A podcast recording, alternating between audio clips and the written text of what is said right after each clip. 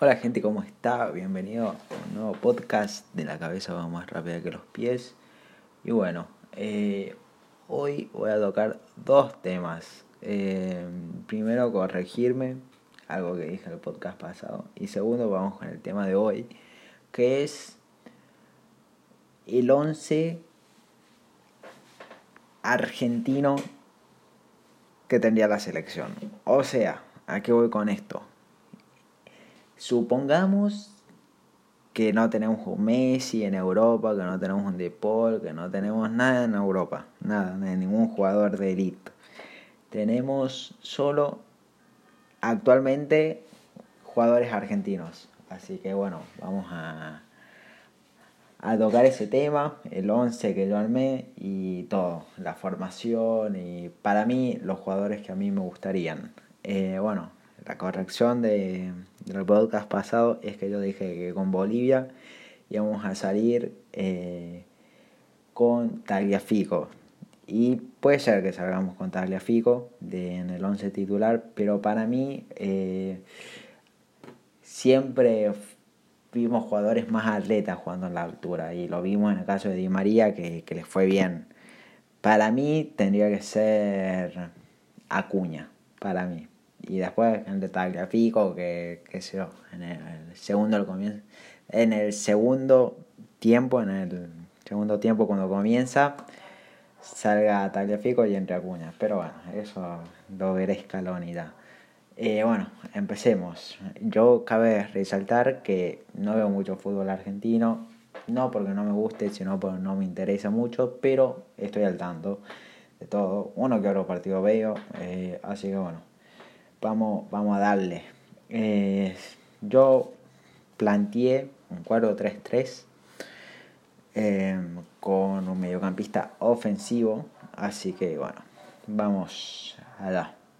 Arqueros. Para mí, Armani. Pero podríamos tener Armani y Andrada, que son prácticamente los dos titulares, si no hubiese estado este parón de, de cuarentena eh, seguirían ellos, yo creo, como titulares en la selección. Eh, Armani Andrada no estaría. Supongamos que lo convoca Scaloni a Marchesín o a, o a Damián Martínez o a Muso, pero Armani Andrada. Defensores centrales: Lucas Martínez Cuarta y Lisandro López.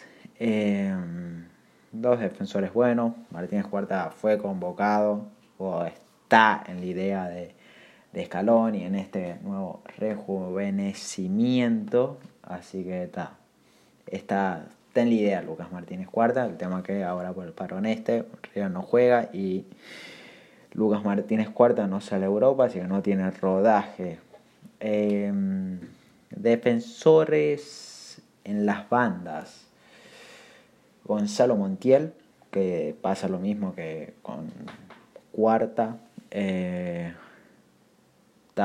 eh, no tiene rodaje en River, pero sigue estando en la idea de Scaloni creo que le gusta más. Montiel que Sarabia, para mí. El otro, el izquierdo, Milton Casco, estuvo en la idea de Scaloni, fue convocado, no tuvo minutos, pero es, yo creo, de los izquierdos, sacando a Cuña y a, y a Tagliafico, el tercer defensor por izquierda, en la banda izquierda que tenemos. Milton Casco, no tuvo minutos, pero fue convocado por, por Scaloni.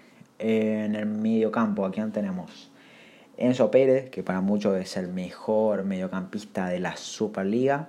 Eh, Nacho Fernández, no voy a faltar, que para muchos es más Nacho Fernández y está el team también Enzo Pérez, está peleado ahí. Pero también yo creo que está en la idea Fausto Vera. Creo que un pie joven, tiene buen juego, saca bien la pelota y además sale bien sale jugando bien con la pelota y bueno, tiene buena entrada, un buen 5, creo que es un 5 futuro. Su 20 Fautovera. Eh, mediocampistas ofensivos, ¿a quién tenemos? A Tiago Almada, jugador de Vélez muy joven, 18 años, si no me equivoco, 19, no sé si ya habrá cumplido. Y Saracho, jugador de Racing, que también está en la idea de Scaloni.